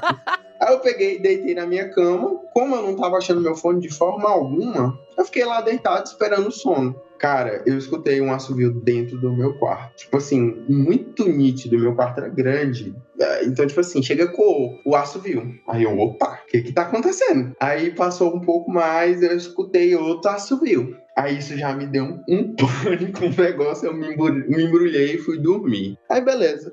No dia seguinte, na bancada, porque eu morava num duplex, então eu tava no andar de cima, quando eu desci, assim, no cantinho da bancada tava lá o fone. Aí eu peguei, assim, muito desconfiado, e segui. Tipo assim, como eu não delimitei o que, que eu ia pagar, o que, que eu ia fazer, eu só segui minha vida. Quando eu ia saindo pela porta, eu escutei o terceiro assobio. Aí pronto. Aí o medo bateu. Aí eu fui ligar pra minha mãe. Por quê? Porque a gente tem que recorrer aos mais velhos. Não tem forma. Você se, se vê numa situação que só vai se você recorrer aos mais velhos. Ela veio ligar pra minha mãe. Eu, mãe, bem, então eu tenho que fazer uma pergunta aqui. Assim, já envergonhado, porque eu não tinha conhecimento disso. E aí eu assim, mãe, eu tenho uma coisa aqui pra lhe perguntar. É, se a gente, hipoteticamente, faz um trato com o Saci, como que a gente paga ele? Aí, beleza.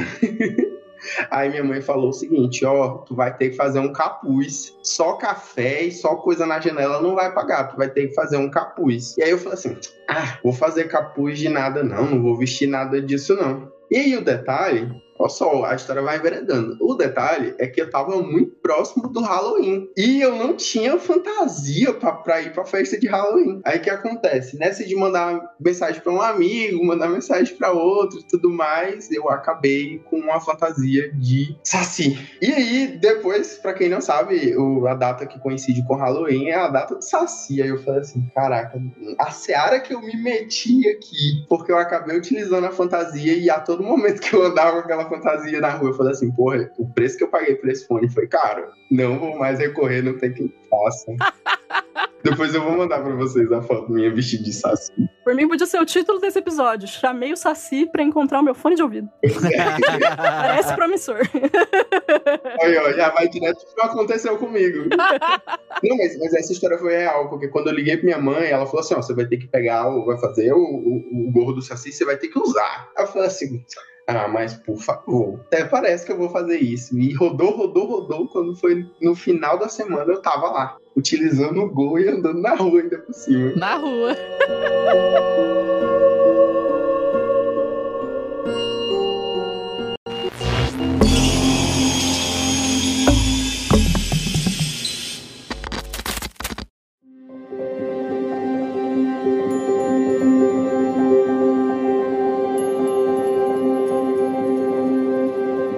outra questão também desse universo dos encantados, que geralmente acontece alguma coisa porque as pessoas vão desrespeitar o espaço deles. Então, por exemplo, lá na eu uma das, das cidades que eu viajei pesquisando essas histórias foi São Gabriel da Cachoeira. São Gabriel da Cachoeira é a cidade mais indígena do Brasil, 90% da população é indígena, são mais de 23 povos tem cinco idiomas oficiais, além do português. E o nome desse personagem, desse encantado, é Mussumquara. Na língua Nhangatu se chama o Buraco da Cobra. Então, na frente da cidade de São Gabriel da Cachoeira tem uma corredeira. Inclusive, o município é lindo, vale a pena visitar. Mas tem uma corredeira na frente de São Gabriel da Cachoeira. E tem uma praia branca e um espaço muito bom de tomar, de tomar banho. Só que tem um espaço nesse rio, nas águas ali da frente da cidade, que os indígenas não tomam banho, porque ali, para os indígenas, é a casa da Mussum, dessa cobra. E segundo os contadores, as pessoas com quem eu conversei, ela se alimenta do sangue das pessoas. Então, é normal que na frente da cidade de São Gabriel da Cachoeira, algumas pessoas morram, tipo banistas, desavisados, teimosos, morrem e ali, assim, costumam aparecer depois de uns três dias e tudo mais, mas assim, é muito rotineiro. E aí, o que os contadores trazem é que ali acontece isso porque eles vão tomar banho onde é a casa, onde tem esse sumidouro na água, né? Onde é a casa da Mussum, dessa cobra Mussunquara. Então é muito forte e tem muitas mortes. Então, assim, é algo que dá medo por conta dessas periodicidades dessas mortes, né? Então tem também na história que o um hotel, lá tem muitos militares, um hotel dos militares foi construído sobre parte da casa também da Mussum, que deixou ela muito irritada. Então, às vezes acontece muito dessas questões de por de respeito, né, de respeito de barulho, fazem muito barulho, aí levam bebida, som, hoje em dia já tem a moda da JBL, né? Então, as pessoas fazem muito desrespeito aos encantados também por isso que às vezes não é nem tanto que eles sejam tão maus, alguns deles. Alguns são maus já, já de nascença, talvez. Mas alguns acabam, tipo, castigando algumas pessoas por esse desrespeito, né? Por não pedir licença, por, por às vezes não levar um agrado, que já sabe que tem que levar um agrado. Mas às vezes são coisas simples, né? De se perder. A curupira, às vezes, geralmente faz com que a pessoa se perca. O, o Saci só fez os assobios aí com, com Samuel. Mas, assim, tem alguns casos que levam até a morte, né? No caso da Mussunquara, os banhistas desavisados lá na frente da cidade de São Gabriel da Cachoeira cachoeira tem esse, esse acontecimento aí de, de mortes e tudo mais. Então, eu preferi não tomar banho lá na, na área que os, os indígenas locais não tomam. Então, eu prefiro não, não, não pagar para ver. E, Maxon, é interessante que já dá pra gente delimitar que quando a gente tá falando de encantado, apesar desse nome muito bonito, encantado, a gente tá falando de entidades e que se manifestam de formas muito distintas. Tem alguns que vão ser ruins, ruim por natureza, estão ali mesmo para te causar o transtorno. Tem alguns que são a menos, tipo assim, ah, eu vou fazer algo ruim se você não fizer o que eu quero, se você não pagar o que você deve, mas se você talvez fazer de alguma forma, pode ser que eu te ajude. Tem aqueles que vêm ali para te proteger, para te ajudar. E aí a gente quebra meio esse estereótipo, assim, de outras visões do espiritual, de que, ai meu Deus, os encantados, que fica muito nessa dicotomia de que ou é do demônio, ou é ruim, ou é, ai meu Deus, é espiritual, é bom, vai me salvar, vai me curar e assim por diante. É bom a gente, tipo, fazer essa distância, né? Não, essa coisa do bem ou mal, né? Não é tão simples assim. Sim. Eu, eu entendi aí. A Mussum Cobra faz todo sentido. Se eu tivesse na minha casa, chegasse uma galera do nada fazendo barulho, construindo em cima da minha casa, eu, oxe, você não ia total. Todo sentido. Mussum Quara. Quara, perdão. Mussum Quara, obrigada.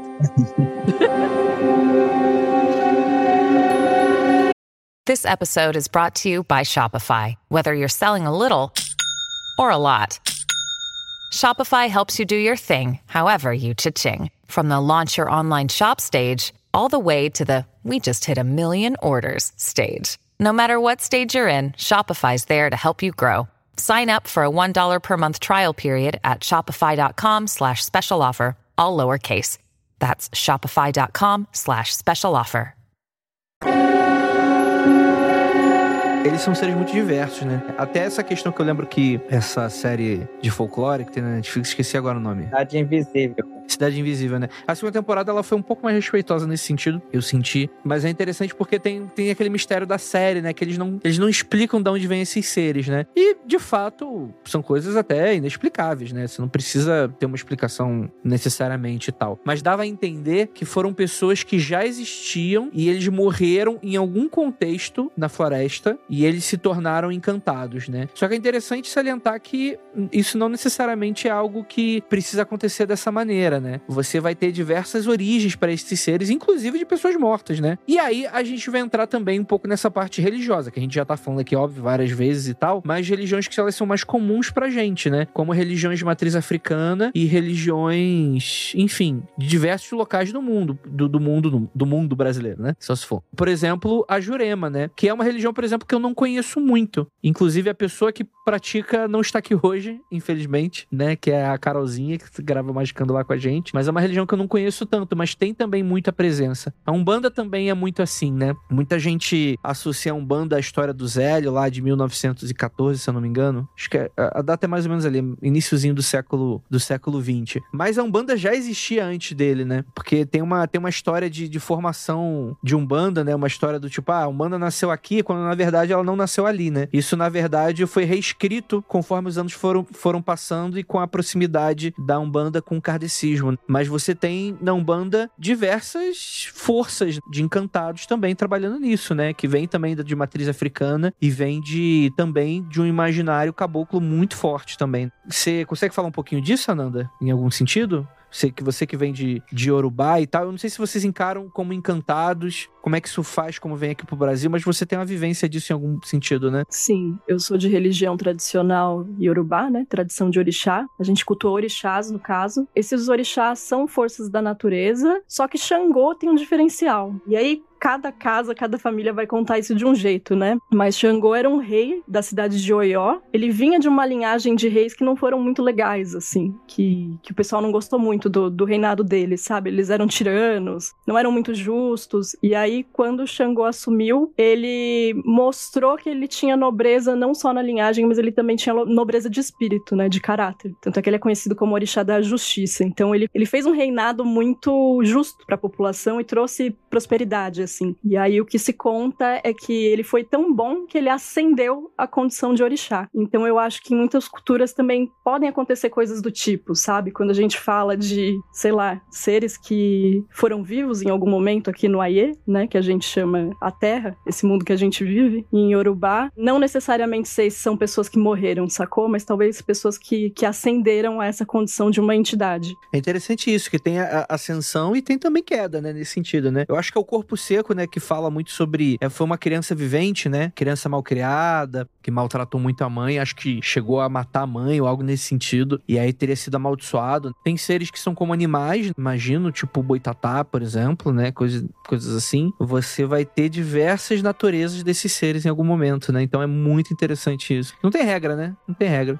O boi, no caso, é híbrido, né? É híbrido? Por quê? Porque ele é homem e ele é cobra ao mesmo tempo. Ah, é? Eu não conhecia. Pode ser cobra. E tem também o caso, você estava falando sobre origens, tem encantados que são filhos na mitologia grega, a gente tem os semideuses, né? Que são os filhos dos deuses com humanos. Uhum. No universo Encantados, a gente também tem personagens que são filhos de de encantados com humanos e são encantados também. E aí eles transcendem pelos dois mundos. Uma das histórias que eu trago no Pavulagem é a história do Anselmo. O Anselmo, ele é um personagem da cidade de Maués, que é a terra do Guaraná. Fica a cerca de 12 horas de, de lancha de Manaus. E lá em Maués, o pai do, do Anselmo era um encantado. E ele vai e se relaciona com a mãe do Anselmo num dos momentos de que ele se transforma em humano em uma das festas, lá ele se, se, se relaciona com uma humana. E ali nasce o Anselmo. E o Anselmo, por muito tempo, ele viveu como uma pessoa comum. Só que era uma pessoa comum com alguns poderes, digamos, que chamavam a atenção. Despertava ali o pingo na orelha das pessoas. E teve um momento, e o Anselmo era um pescador muito forte. Assim, ele vivia muito na pesca. E teve um dia que ele foi pescar e não voltou mais por conta de ele ser filho de um um encantado com uma humana, em determinado momento a natureza, a encantaria chamou ele. Então chamou e ele teve que ir. E às vezes tem uma forma de esse encantado ele, ele traz uma mensagem de como que ele pode regressar, de como esse encanto, esse encante pode ser quebrado, mas às vezes é algo muito difícil. É algo tipo uma missão impossível praticamente, que talvez nem o Tom Cruise conseguisse resolvê-la. E aí acaba que as pessoas não conseguem quebrar esse encanto ou não têm a coragem de quebrar esse encanto e ele fica para sempre encantado. Então tem essa, essa questão, é humano por um tempo e às vezes tem esse chamado. E tem também o híbrido que a pessoa, ao mesmo tempo que ela pode se transformar em humano, como o Boitatá, e o caso da Boitatá, né, que é da Maria Caninana e do Norato, que são os filhos da Boitatá. O Boto também. Então, a, a cobra honorata, por exemplo, se transforma em, em humano e em, em cobra. Então, ela fica nessa, nessa dualidade aí. Mas aí tem esses que vão e depois são chamados, tem uns que ficam fazendo essa transição, como o Boto também, que é o Boto e em determinados momentos se transforma em homem. Excelente, cara, que, que demais.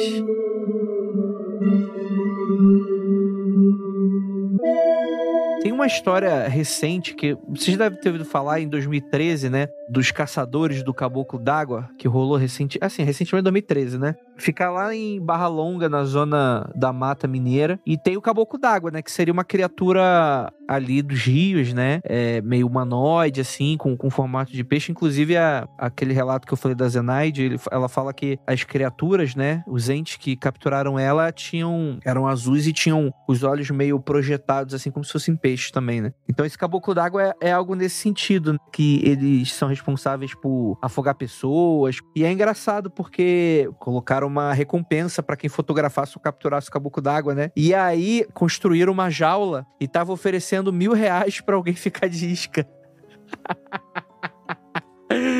Cara, é muito demais essas histórias, cara. E a galera, porra, leva a sério pra caralho, né? Tipo, não tem essa de que não existe, né? Porque os gelatos, eles são, como a gente tá falando aqui, os gelatos, eles são inúmeros desse, dentro desses povos, né? É quase como se a, o, tem aquele conceito esotérico, místico, barra fantasioso, né? Fantasioso do, do gênero fantasia da literatura, né? Não do mentira. Daquela coisa de parece que tem locais que o véu é menos espesso, né? E que você consegue o contato com essas regiões mágicas nesse plano de maneira muito mais fácil. Acho que a floresta seria a mata profunda, algo nesse sentido, e rios, né? Com certeza. A própria Jurema que você citou agora, eles têm as cidades dos encantados da Jurema, né? Que não é esse mundo que a gente vive, assim. Eles fazem até uma representação. Em alguns lugares, eles fazem uma representação gráfica, que é um recipiente com água transparente no meio da mesa e outros com água em volta, assim, que representa a cidade maior dos encantados e as que estão em volta. E eles usam água porque é a água que dá condição para a natureza, né? Acontecer. Assim. Interessante. E aos céticos que nos ouvem, né, as coisas costumam acontecer geralmente para quem não acredita. Para justamente tipo, ah, tu não acredita, é? Então, lá vai.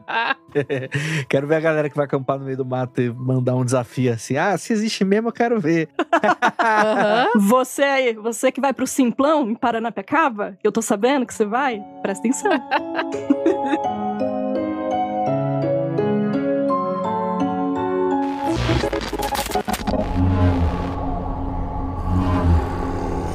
Cara,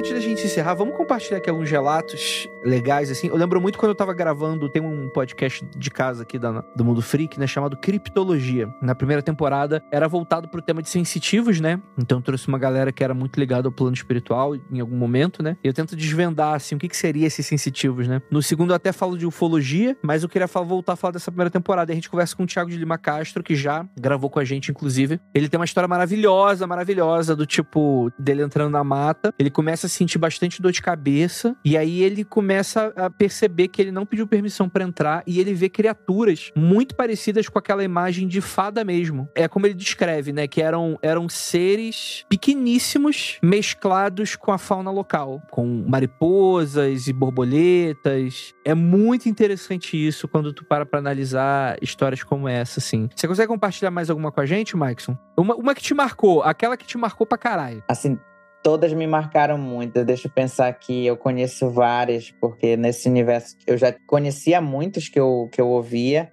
Inclusive, confesso que eu tenho muito respeito porque eu criei num, eu fui criado num ambiente de muito que as coisas do respeito eram muito fortes, né? Todas as, a minha família acredita muito nisso e foi passado de geração em geração com muita com muita força. Então, eu ia para esses momentos em família de contação de histórias, principalmente na casa de uma tia que já é falecida e assim escuro, né? Porque eu, eu morava numa comunidade sem energia elétrica. E a gente vinha naquele caminho, fila indiana. Eu nunca queria nem ser o primeiro, nem ser o último. Porque para mim, tipo, não ia varar do lado, né, do, do da floresta. Para mim, ia pegar o primeiro ou o último. Então, que se eu tivesse no meio, eu me sentia mais protegido. Em Florianópolis tem muita tradição dos pescadores. E o pessoal da montanha, né? Tem as diferenças e tal. E me ensinaram, meu pai morava lá, né? Eu ia muito para uma vila de pescadores lá onde meu pai morava. E daí lá me ensinaram que, no caso, era uma questão de mulher. Mulher tem que ser a segunda da fila, não pode ser. A, não, tem que ser a primeira da fila, não pode ser a segunda. Porque daí, no caso, é tipo, quando você passa, aí pegam o segundo. Então é, acaba com a nossa. Eu também nunca queria ser a primeira nem a última. Mas lá me falaram que eu tinha que ser, tinha que ser a primeira porque pegam é o segundo. Porque o primeiro passa.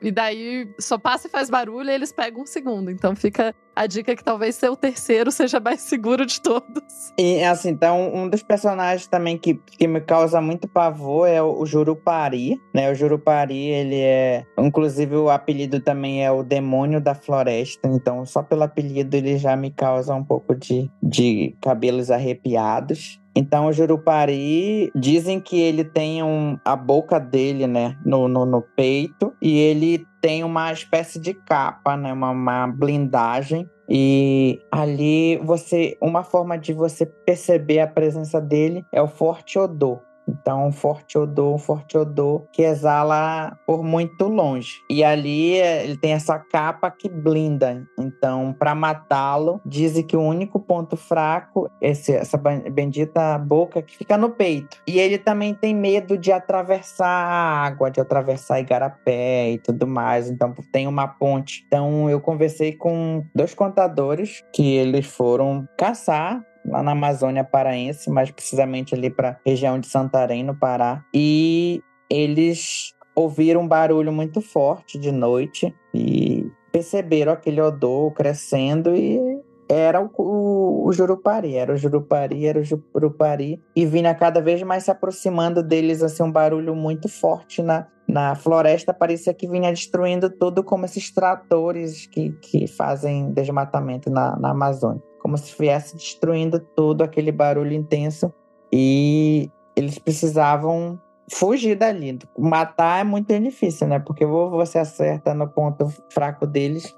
E eles só conseguiram fugir porque eles chegaram numa parte que tem o Igarapé. Para quem não sabe, o Igarapé é um pequeno riacho da floresta. A água geralmente é muito fria e é uma água cristalina, você, você consegue ver o chão. E tinha uma ponte, eles atravessaram essa ponte e derrubaram a ponte. Depois que atravessaram, derrubaram a ponte. Era uma ponte pequena. E foi a forma ali de, de, de se proteger do Jurupari. E lá na comunidade de onde eu sou, tem um relato de que já mataram Jurupari e conseguiram pegar, né, cortar o braço desse Jurupari para provar que tinham matado ali o, o Jurupari. Eu não consegui ver, não, não, não guardaram, mas assim, muitas pessoas que vieram, tipo, pessoas que já são velhas, assim, é, idosas hoje, mas que conseguiram ter acesso e conseguiram ver ali o braço do Jurupari. Então, é algo assim, é um dos personagens que eu mais tenho medo nesse universo dos encantados. Jurupari é foda mesmo,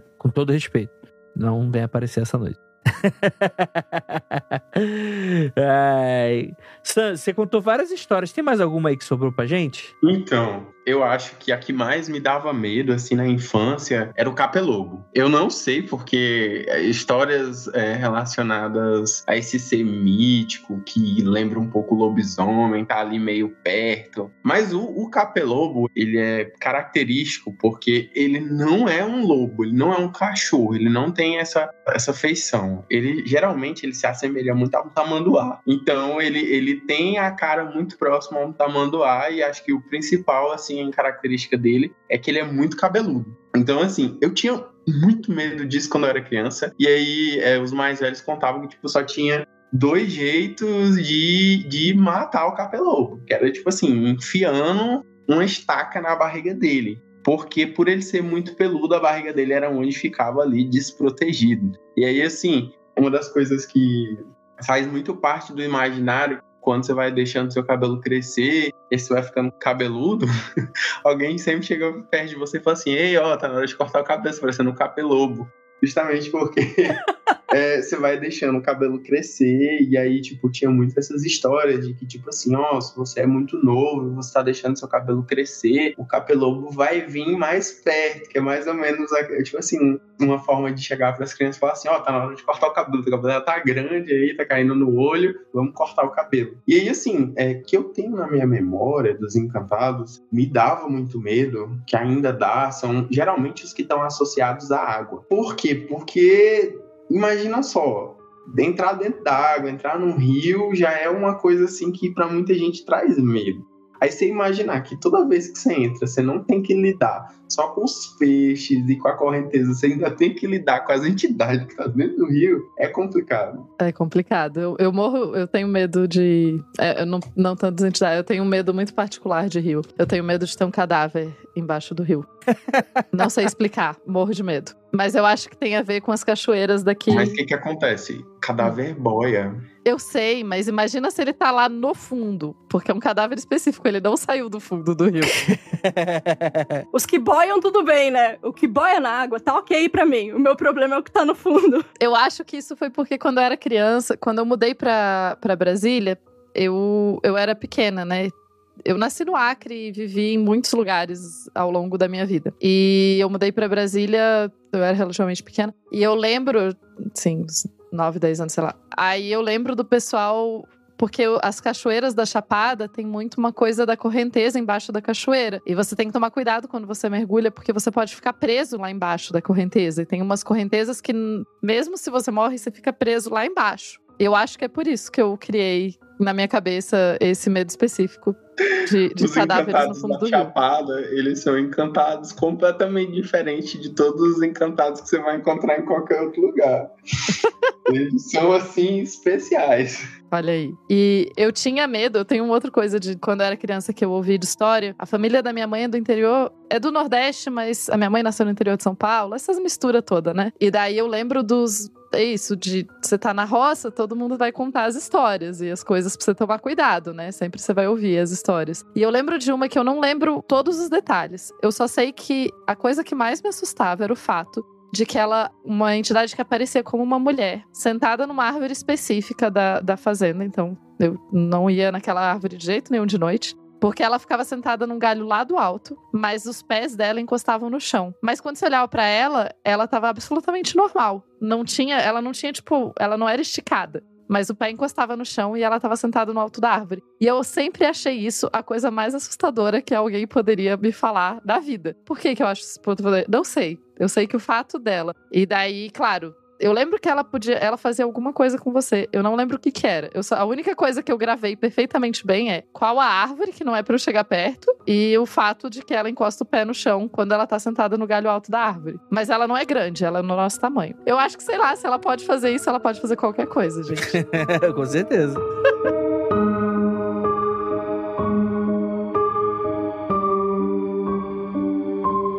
Cara, tem uma de quando eu era criança também. Hoje em dia, aqui onde eu moro, já não é mais tanto, não tem mais tanto mato, tanto cavalo, carroça. Ainda tem alguns, mas bem pouco. Mas quando eu era criança ainda tinha bastante. E eu lembro de um dia estar com a minha mãe, com meu pai. Acho que meu irmão não tinha nascido ainda. Ou minha mãe tava grávida dele, alguma coisa assim. A gente tava na sala e tal, à noite conversando. E aí a gente começou a ouvir na rua, tipo, cavalo. Muitos cavalos. Normalmente só passa uma carroça com um ou dois, ou alguém montado num cavalo só. E a gente ouvindo. Cavalo, cavalo. Aí meu pai falou, vamos ver o que é isso aí. E eu lembro que eles falaram que não era pra eu ir lá fora. Foi só ele e minha mãe. E aí eles foram e voltaram os dois assim, tipo... E eles falaram que eles continuavam ouvindo a cavalaria, tipo, o barulho dos cavalos, só que eles não estavam vendo nada. E, tipo, era como se estivesse passando na rua, assim. Eu tive problema para dormir muito tempo com isso, assim. Maxon, pra essas aldeias que tu percorreu e pra esses lugares assim, off-topic, assim, fora do tópico. Você ouvia muita história de luzes na mata? Chegou a ouvir algum relato assim de luzes na mata? Tem alguns, mas não é muito forte. Mas tem luzes, fogo, é muito do, do som também. O som eu acho que é um do o principal elemento assim do, do, do assovio, do grito, do apito. Então é muito nesse, nesse questão do, do sonoro. E às vezes também o, os cachorros é um, é um sinal. Os cachorros, como nas comunidades tem muito cachorro, em casa que tem 13 cachorros, 10. Então, que os cachorros eles sentem muito mais eles conseguem ver muito mais rápido antes que a gente, né? Então eles sentem também e ali é um, é um sinal. Mas assim, tem as luzes, mas de alguns encantados específicos, às vezes na mata, mas o, o principal mesmo é o som, né? O, eu senti o corpo também, uma das percepções do corpo é o, o corpo ficar ali todo com os cabelos em pé, porque você sente ali que aquilo não é desse mundo, é de um mundo que tá, que tá aqui, mas que, que tá além de nós. Uma das formas assim que assim veio assim na memória de você reconhecer que tem algum encantado por perto é justamente como os animais que estão ao redor se comportam. Se em determinado momento você vê que os animais estão se juntando e aí você vai ver um grupo ali de pássaros ou então de, de animais que não costumam estar andando em banda começar a se juntar muito, é sinal de que tem algum encantado por perto, porque eles sentem muito forte. Quando eu era criança, me falaram que gatos espantam fantasmas e, outros, e outras coisas. Então, eu moro em zona rural, né? Então, era minha mãe mandar eu ir lá fora buscar não sei o quê. Nossa, por quê? No, no escuro, obviamente um lugar terrível. E daí a primeira coisa que eu fazia, eu pegava um gato da casa e saía assim, e levava o gato da frente, assim, tipo, pra, pra ver se. Tipo um sensor, assim, pra afastar qualquer coisa perigosa que tivesse. Imagina. Na, na minha comunidade, quando eu era criança, falava de alguns pontos que, que não tinha bode, mas que fediam muito de bode. Então era um indicativo também. E uma vez a minha mãe foi para um determinado lugar, não tinha energia. E a, a, eu andava muito de bicicleta, né? Todo mundo andava de bicicleta. E eu morrendo de medo, ia. E passando, fui passar num desses locais sozinho e assim, tipo, casa muito distante uma da outra. E a corrente da bicicleta caiu justamente na frente da, dessa casa que tava um fedor enorme de bode. E aí eu com medo, correndo e empurrando a bicicleta. E eu ia cantando. Aí, como ele falou, a gente lembra dessa questão do cristianismo na nossa vida, que eu fui cantando o máximo de hino que eu ia lembrando, assim, com medo. Foi uma loucura. Faz sentido.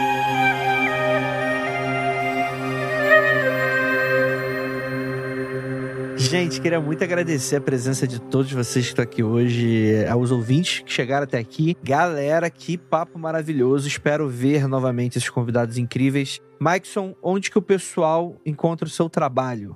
Meu principal trabalho está no Spotify, o Pavulagem Original Spotify. Estamos na segunda temporada. Temos 12 episódios da primeira temporada com histórias que eram muito minhas, com encantados que eu conhecia, que eu ouvi desde criança e que está ali muito presente no meu território, lá na Reserva Extrativista Tapajós Arapiuns. E agora eu fui né, para uma outra jornada de conhecer encantados que estão nessa Amazônia que até eu desconheço. Então, já também produzi 12 episódios episódios, mas estão saindo a cada terça-feira. Então a gente já lançou quatro episódios. Saiu episódio novo, então a cada terça-feira até o mês de final de setembro tem episódio novo. Inclusive você vai ouvir o do Canaimé e Mãe do Campo que eu citei durante aqui o nosso episódio sobre essa questão de do Cainemé que o pastor passou a acreditar e também da mãe do campo que rouba as unhas dos mortos, inclusive nos cemitérios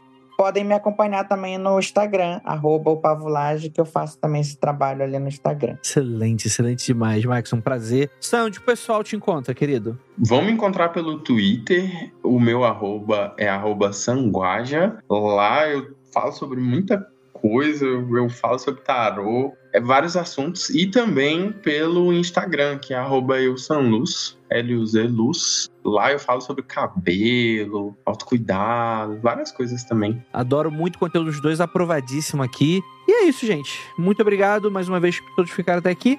E aquilo, não olhe para trás.